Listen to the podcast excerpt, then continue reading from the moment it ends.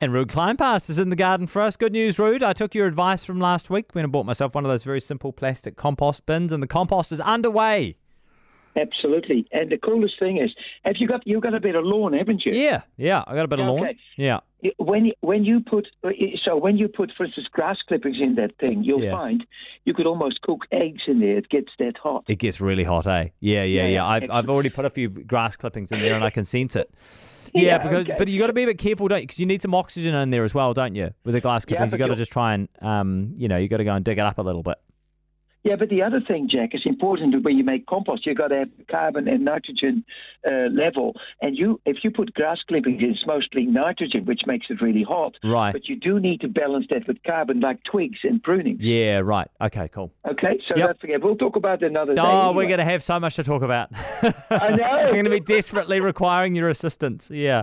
No, that sounds that sounds um great. Thanks. I've got a um I've got a jacaranda tree as well, which is um Oh. just in full bloom at the moment. Yeah, it's amazing, like full purple. Blue. Yeah. So I've got the, pur- Purpley the- blue. yeah yeah. So I've got those kind of purple flowers all over the lawn at the moment. It's beautiful. Yeah. Yeah, as, as Julie would say, lipstick, purple, pink, blue, Yeah. or mauve. Yeah. She, she, she's one of those color freaks. Anyway, go on. Anyway, um, Yeah. lights. Um, at Light, this time yeah. of year, we like to have the doors open a fair bit, which is fair enough. Yeah, we um, do. but anyone, That's I right. think everyone will know that um, insects are attracted to lights. It becomes pretty obvious when you're alfrescoing in the summer months. That's right.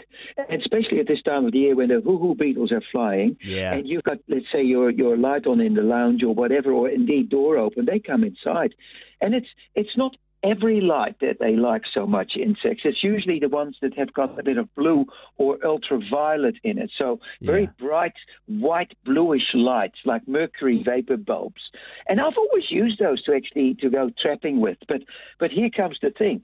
There are people that use light traps actually for control Mm. of insects. Like, for instance, with guava moth, they say, Oh, I've got this little light trap and I hang it in my feijoa tree, and then all these moths drown and all that. And I go, like, How do you know they're guava moth in the Yeah. first place?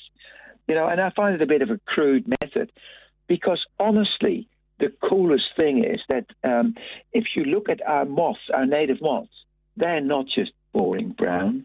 They Right. are gorgeous.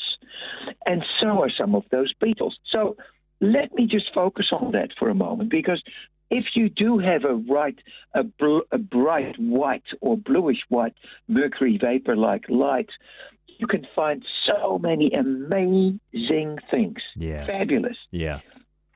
So the hoo hoo is number one. It's flying now. And it's that beetle with the brown wings and the, and the reticulated pattern on its wings Right. and long, long antennae. And you hear them smacking into your window frame. It's great. Yeah. That's number one. They're great. But also black beetles and Oh, things like that. Yeah. Yep. Coming out as well. Absolutely true. And what I Oh, are you there, Rude? Oh dear. oh no. Maybe Rude's seen the light as well. oh, Rude, are you there? yeah, I'm here. Can oh, you we hear lost me? you. Yeah, yeah, yeah, yeah. We were I don't just, know what just- happened. I don't know. We lost you in the yeah, yeah, mysterious reception. Anyway, sorry. You were you were uh, you just finished with the black beetles. Yeah, black beetle. And then I saw puriri moths. So they are at the this is our largest green moth, ghost moths. Beautiful things. In fact, I had a female with some kids in the class, and the female laid eggs in my hand.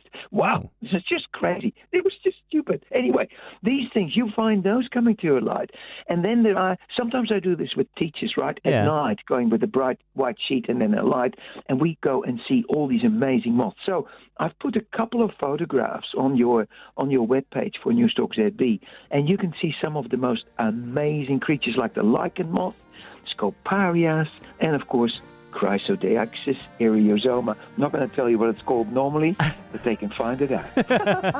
That's good. We love a little teaser, Rude. There you you go. know it. You know the biz. Thank you very much, and the buzz. That is Rude Kleinfast in the garden for us.